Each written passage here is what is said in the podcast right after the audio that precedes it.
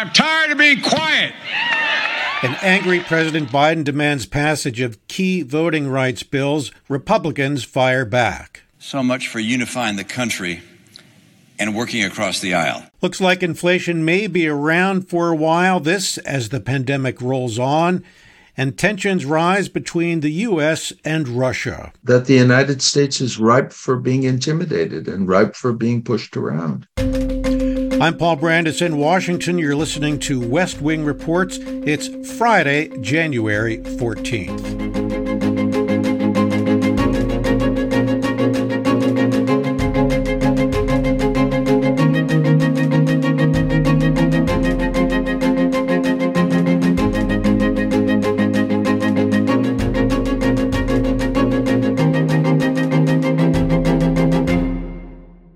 We begin this week with a story about election fraud, a massive attempt by Trump supporters to rig the 2020 election.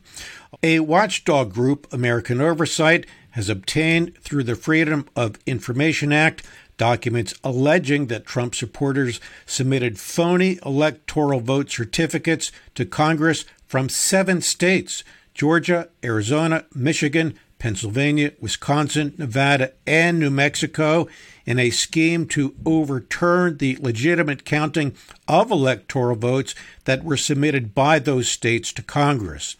The documents are signed by Trump supporters who claim to be the rightful electors from those states, all of which were really won by President Biden.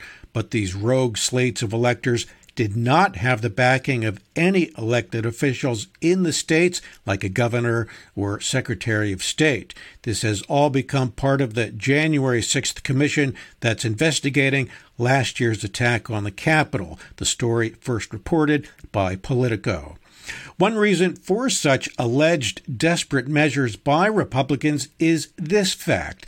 In the last eight presidential elections, Republicans have won the popular vote in just one of them. And demographics, namely the shriveling percentage of white voters, does not suggest future success. This helps explain Republican efforts to make voting more difficult around the country. What exactly are those efforts? Well, here are just four examples eliminating no excuse absentee voting for voters under the age of 65, tighter limits on early person in voting, removing secure ballot drop boxes, and forcing folks to stand in long lines, but making it illegal to give them food and water while they wait. That's what Georgia's doing. And that is where President Biden went this week to talk about his anger over these Republican efforts. It's not just here in Georgia. Last year alone, 19 states not proposed but enacted 34 laws attacking voting rights. There were nearly 400 additional bills Republican members of state legislatures tried to pass. And now, Republican legislators in several states have already announced plans to escalate the onslaught this year. Their end game to turn the will of the voters into a mere suggestion, something states can respect or ignore. Jim Crow 2.0 is about two insidious things voter suppression and election subversion. Biden wants two pieces of legislation passed the Freedom to Vote Act and the John Lewis Voting Rights Amendment Act. He can get them through the House, but the Senate, that's another story. So he gave senators a choice. How do they want to be remembered by history? And he challenged them in a way that even some Democrats thought was going too far. So I ask every elected official in America how do you want to be remembered? At consequential moments in history, they present a choice. Do you want to be the side, the side of Dr. King or George Wallace? Do you want to be on the side of John Lewis or Bull Connor? Do you want to be the side of Abraham Lincoln or Jefferson Davis? This is the moment to decide, to defend our elections, to defend our democracy. So the binary choice here given by the president vote my way, or you're as bad as the president of the Confederacy in the Civil War, or the bigoted 1960s police chief of Birmingham, who attacked blacks with German shepherds and fire hoses. That's the part that has infuriated Republicans. Here's Utah Senator Mitt Romney. He said quite a number of things that simply weren't true. He also accused a number of my good and principled colleagues in the Senate of having sinister, even racist inclinations. He charged that voting against his bill allies us with Bull Connor, George Wallace, and Jefferson Davis. So much for unifying the country and working across the aisle. More troubling, however, he said that the goal of some Republicans is to, quote, turn the will of the voters into a mere suggestion. And so President Biden goes down the same tragic road taken by President Trump, casting doubt on the reliability of American elections.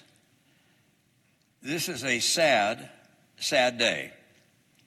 I expected more of President Biden, who came into office with the stated goal of bringing the country together.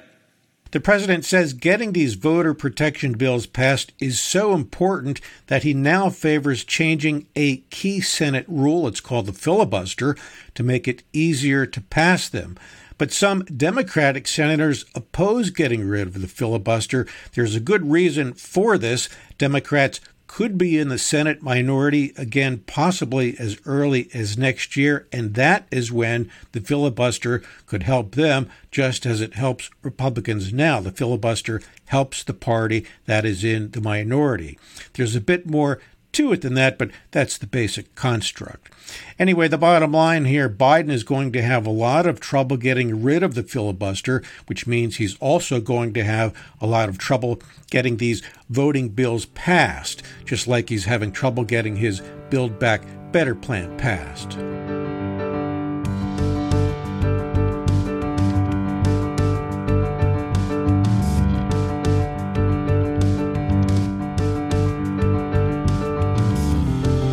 Speaking of voting, one Republican senator did something that seems newsworthy this week. He said the 2020 election was won fair and square by President Biden. That senator was South Dakota's Mike Rounds. Here's what he told ABC.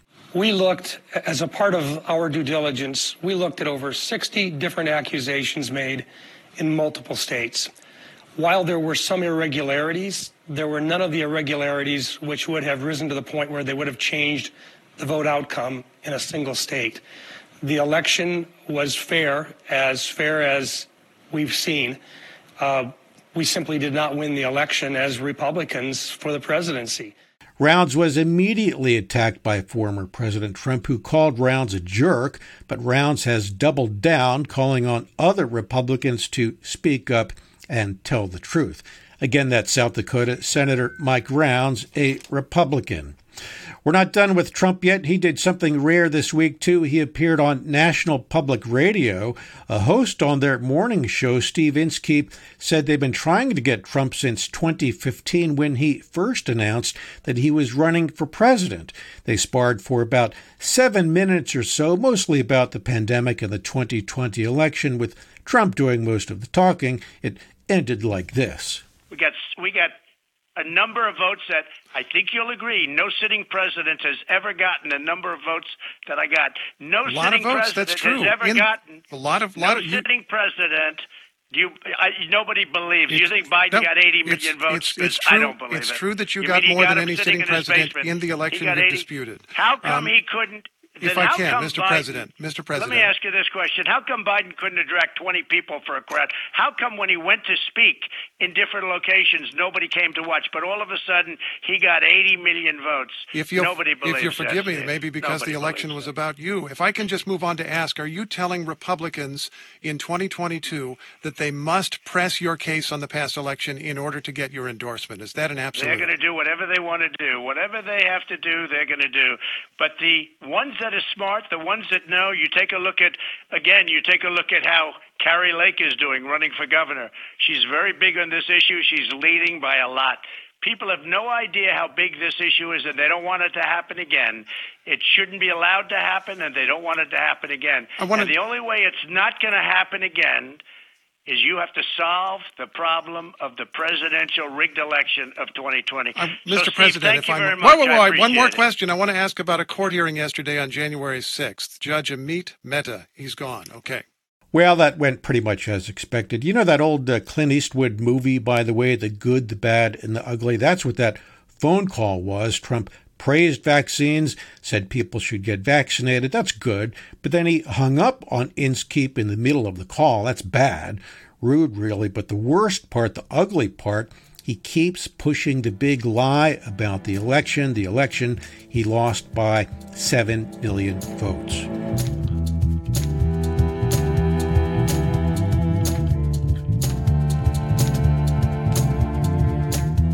Speaking of vaccines, the Supreme Court dealt the White House a setback Thursday, shooting down a plan to require that employees at large businesses get a vaccine or test regularly and wear a mask on the job. But the court did give the White House a partial win by allowing vaccine mandates for most healthcare workers. The two decisions coming in the middle of the current Omicron variant that's filling hospitals to the brim. About 1,800 Americans are dying daily right now. The total U.S. death toll as the pandemic approaches year three, about 845,000. Another number going up inflation now hitting 7% for the last 12 months, the Labor Department says, but it slowed a bit in December. We'll see if that continues. And troubling news on the law enforcement front 73 officers were murdered in 2021. FBI Director Christopher Wray, writing in the Wall Street Journal, says, quote, We owe it to them to redouble our efforts to take the most violent offenders off the streets and to make sure officers have the resources, equipment, and training they need to do their jobs safely. Even more, we need to ensure the brave men and women know that the communities they serve have their backs. That's FBI Director Christopher Wray.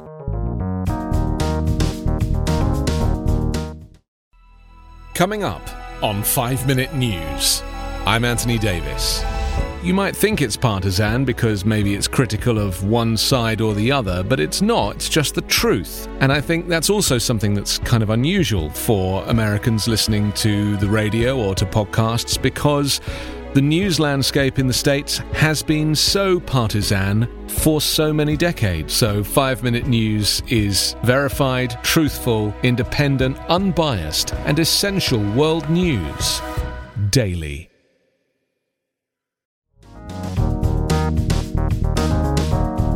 Could there be war in Europe? The U.S. thinks the threat of a Russian invasion of Ukraine is real and talks this week between Russia, the U.S., and America's European allies appeared to make little progress on diffusing tensions over Ukraine.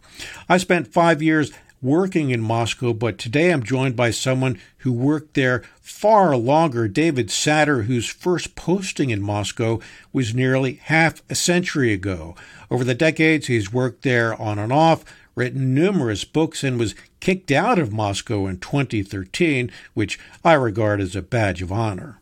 It's important to bear in mind that this is a manufactured crisis. The situation has not changed. NATO membership for Ukraine is not on the agenda in the near future. Uh, this is something I think that has its source in, in the evaluation of uh, by the Russians of the present administration. I think after the withdrawal from Afghanistan and the, the desperation and even monomaniacal fashion in which the administration pushed to get our troops out of there, regardless of the situation on the ground and regardless of the consequences for other people, including those who fought with us and and and sacrificed.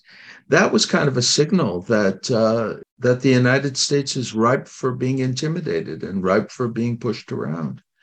And uh, as a result, uh, Putin simply uh, generated this crisis. Is something that uh, there was no particular need to do. There was there were no developments uh, on the ground that warranted revving up of a of, of a crisis, and uh, the position of the United States had not changed. The position even of Russia had not particularly changed. The crisis came out of nowhere. And I believe that it can be attributed to uh, just the general situation and the and the assumption by uh, the Russian government that the time is ripe for trying to uh, to to get concessions and to, and to intimidate the United States.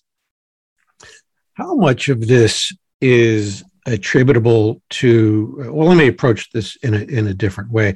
Sometimes i wonder if uh, analysts of russia focus too much on its strengths as they appear to the outside world not enough on its internal weaknesses. For everything from uh, demographics to uh, their economy on and on and on Russia is actually a pretty weak uh, country in certain respects, uh, in decline in certain respects. Its economy, I think, has been compared to what I think something about the size of uh, Italy with 140 million people. And were it not, of course, for weapons and fossil fuels, I'm not quite sure what uh, they would uh, have. And Putin, uh, some analysts say, and tell me what you think, Mr. Satter, uh, he is trying to compensate for his internal weaknesses. We know about the crackdowns and everything by externalizing his strength abroad to try and impress Russians that uh, they're standing tall and proud on the global stage. What what's your sense of all that? Well, I think that's that's very true. I think the the whole point here is, of course, to consolidate the hold on power of a very small group. It's important to bear in mind there may be 100 families in Russia that control 35% of the country's wealth. It's a phenomenal concentration of wealth. And it's a, basically a dictatorship in which they, uh, although they have, you know, make believe elections and they have supposed courts, it's basically a country in which the levers of power are all in the hands of this small group and uh, to consolidate that power and to strengthen it, uh, despite the fact that there is discontent in Russia, they turn to foreign to foreign adventures of one kind or another. War for Russia is an instrument of internal policy, uh, and we've seen this ever since the fall of the Soviet Union.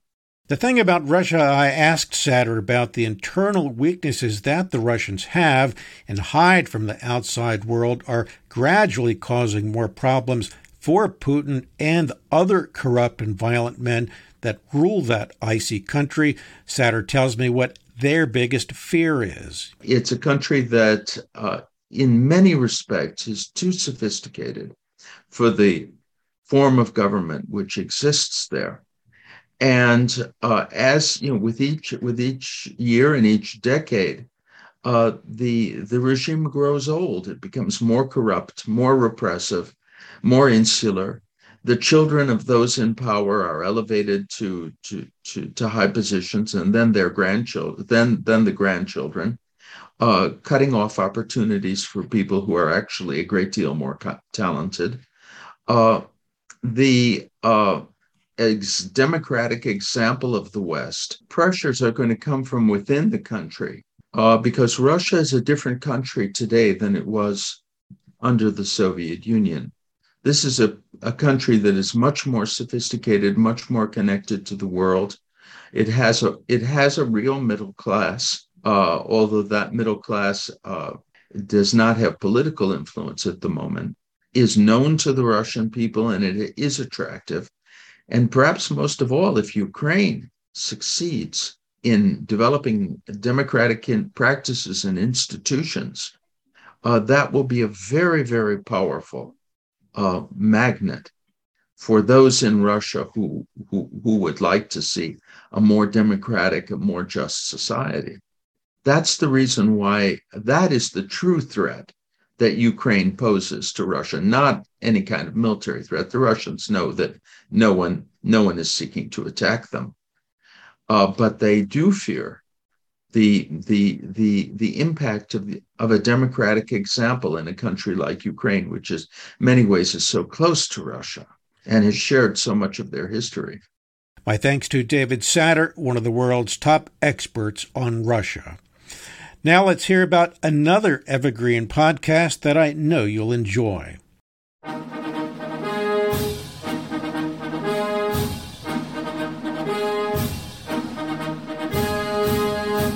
We often hear about the individuals who took the oath of office to become the chief executive. But what about the other people who play a role in each administration or the events that may not be as well known, but that contribute to the reshaping of the office of the American presidency? On the presidencies of the United States, we explore each administration beyond just the person holding the highest elected office in order to better understand the history that brought us to the modern day presidency. I hope you'll join me on this journey through the annals of presidential history. Presidencies can be found anywhere fine podcasts can be found, and is a proud member of the Evergreen Podcast Network.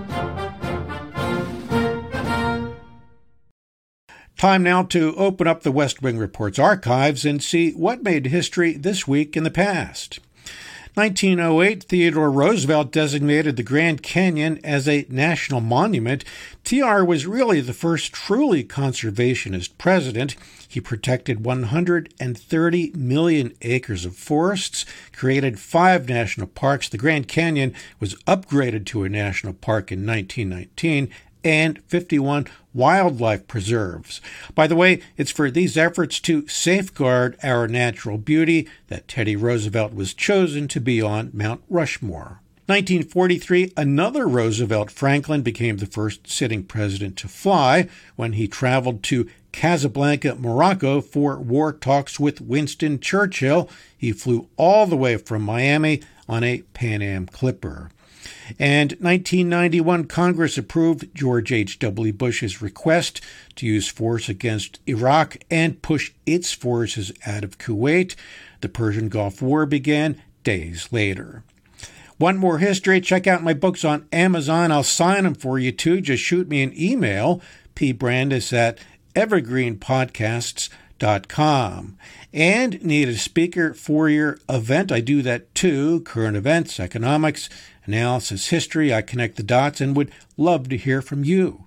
Speaking of books, by the way, I'll send you one if you download my new app. It's called West Wing Reports, available in the Apple and Android stores. Just download it on your phone or tablet, and there's a button called What's on Your Mind. All you do is push, talk, and send. That's it.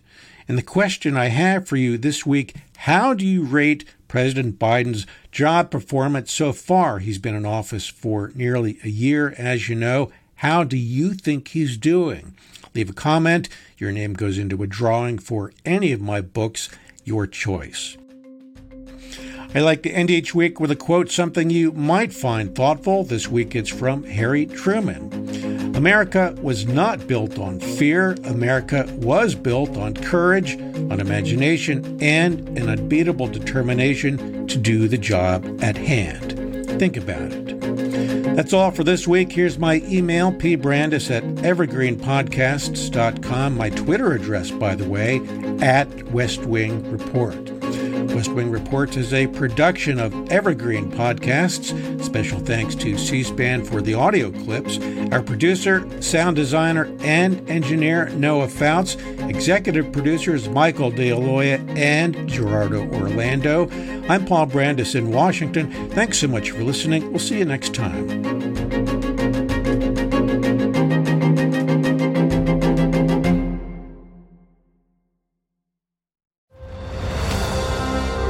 I'm Ken Harbaugh, host of Warriors in Their Own Words, a podcast that presents the unvarnished, unsanitized truth of what we have asked of those who defend this nation. As a country, we need these stories more than ever. Stories from Americans who have borne the battle, including 30 year old remastered interviews with veterans from World War I recounting their time in the trenches of Europe and with veterans from World War II, Korea, Vietnam, and from our most recent conflicts in Iraq, Afghanistan, and other battlefields Americans may never have heard of. Hear their stories by listening to Warriors in Their Own Words wherever you find podcasts.